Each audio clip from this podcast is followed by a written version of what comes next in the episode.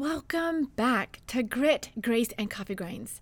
This is your host, Anna McCutcheon, and you're listening to episode 46.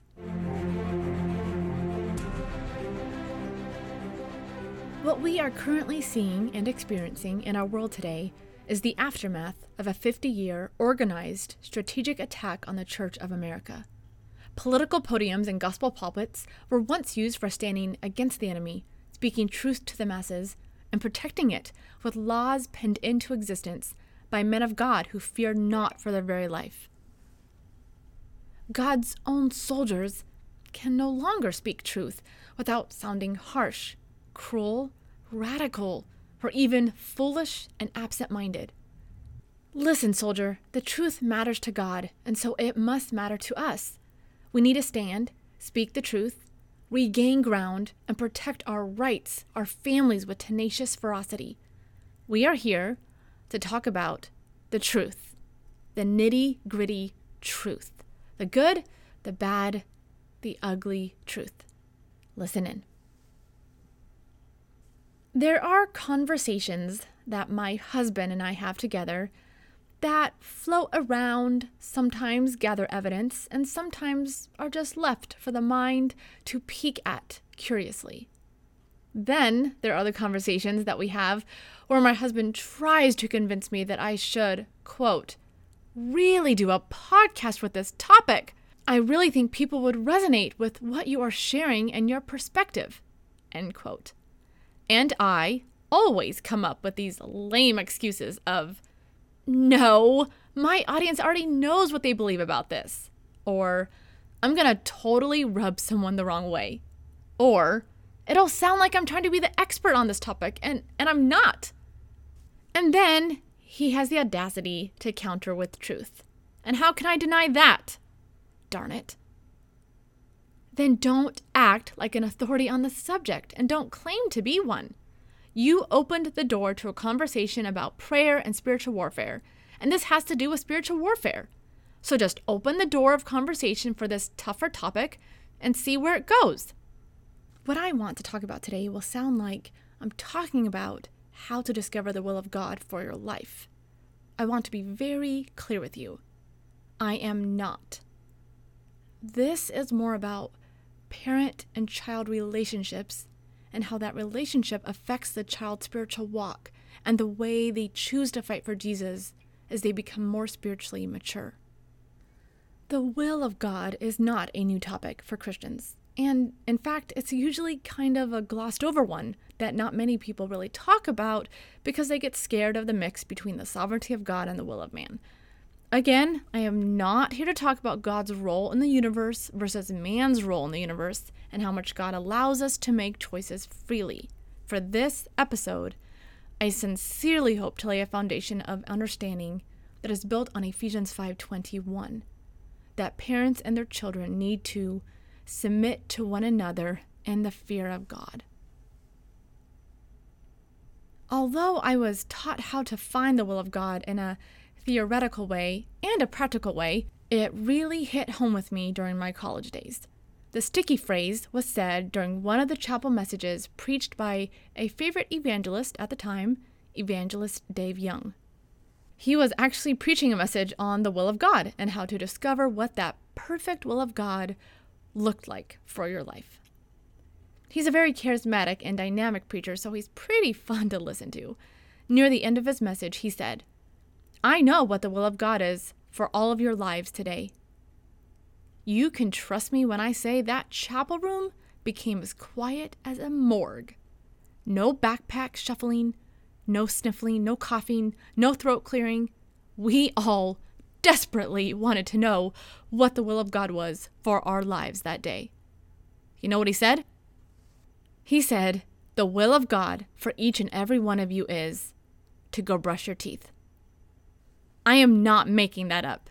He said we overcomplicate the will of God, although we already know what it is. Love God and love other people. Do what we know to do is right, and if God sees fit to call us to something different, something specific, something that He wants us to do, He'll let us know. Otherwise, we simply need to do the next right thing. This is the statement that stuck with me. So, he said, when you forget why you're here, or what you're doing, or what your spiritual involvement is in the big picture, make it simple and go brush your teeth. I got it, folks. Like, I really got it. We brush our teeth to take care of our body so they don't rot out of our mouth, and we are not stuck having hundreds of dollars to pay unnecessarily for new teeth. We are to be stewards of what God has given us. So, how does this exactly apply to spiritual warfare? Hold on, I'm getting there. For years, I was afraid, sometimes terrified of being out of the will of God. I remember being anxious about this as early as pre teens, definitely during my junior high and senior high school years, and all the way through college. I taught myself to overthink and overanalyze, challenge every point, double, double check it with scripture. The simplest decisions that seem like a cakewalk to another Christian would bring me to tears. I would talk to mentors and I would fast and pray through meal times just so I knew that I wasn't going to be out of favor with God. When I was 12, I was told by the preacher on a traveling college team that I would make an amazing evangelist wife and that I was cut out for it and that I should pray about that. How could I not be influenced by this dashing, traveling evangelist at the impressionable age of 12? He was obviously doing what God wanted him to do, so he was being a voice piece for God, right? The team was there for three days, and I was told about my future calling the first night of meetings. I began praying immediately and started to sincerely believe that being an evangelist's wife was my calling after all. I believed it so much that on the third night of meetings, after we brought the whole men's singing group to our home and fed them, I walked up to one of the men who had recently shared he believed God was calling him into evangelism, and to my embarrassment said, I want to be an evangelist's wife. Everyone laughed except me. I sat down, cheeks flaming hot and red. When I was 16, a lady in our church told me that she could see me as a pastor's wife, really building up the women and exhorting the youth.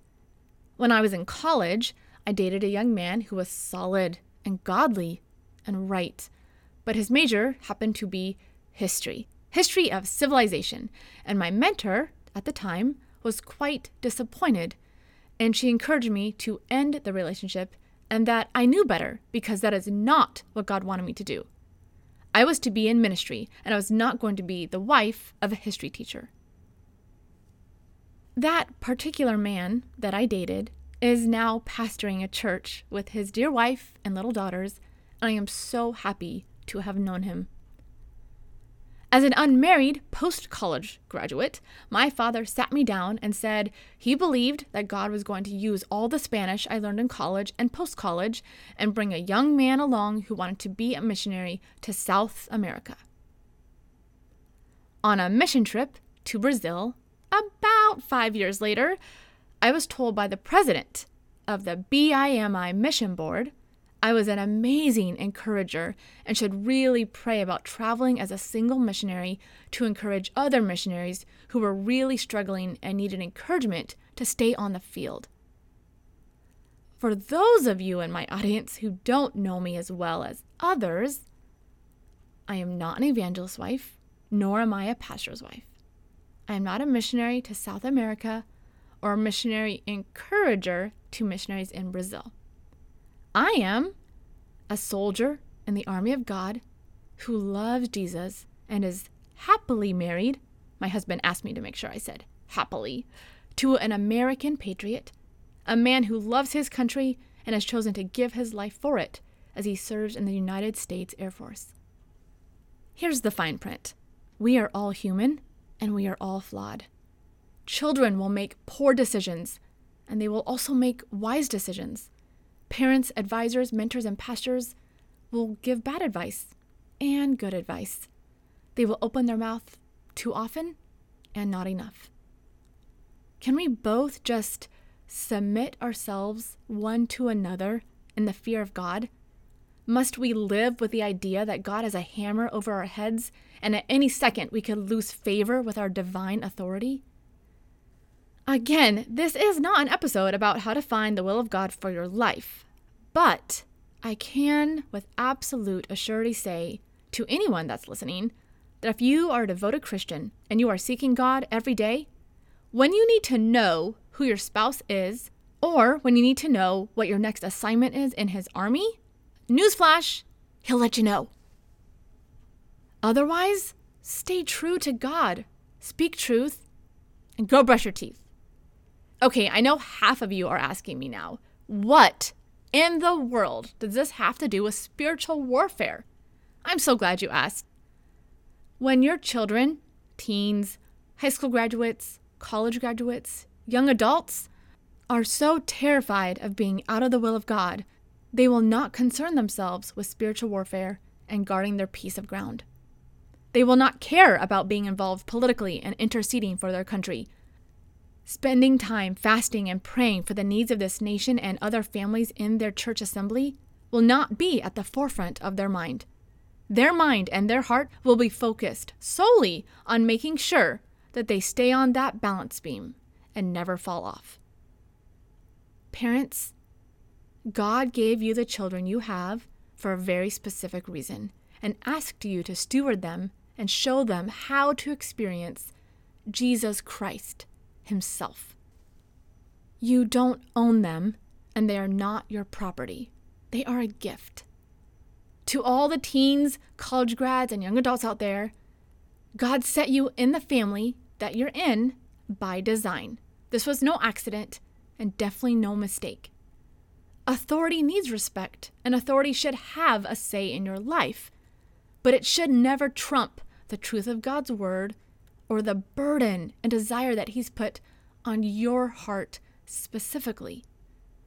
Can we tread carefully when it comes to knowing what the will of God is for somebody? Or suggesting that they do a particular occupation with their life for Jesus? Can we pray more for our parents and pray more for our children and then simply allow God to lead?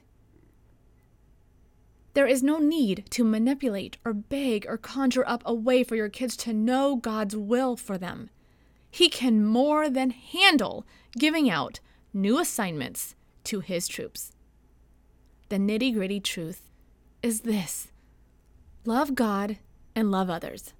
Oh, and by all means, please don't forget to brush your teeth. Thanks for listening to this week's episode of Grit, Grace, and Coffee Grinds. If you would like to connect beyond the podcast, I post weekly to Instagram where you can find me at author Anna McCutcheon. And you can also find me over at annamccutcheon.com. We can provide a transcript for each episode, so if you know someone who either can't hear or prefers reading to listening, simply head on over to annamccutcheon.com slash about and send us a quick note asking for the episode that hit your fancy, and it will be sent to you I cannot tell you how much I appreciate having an audience that truly enjoys discussing truth in whatever capacity that means. So, thank you for listening, and I'll see you next time.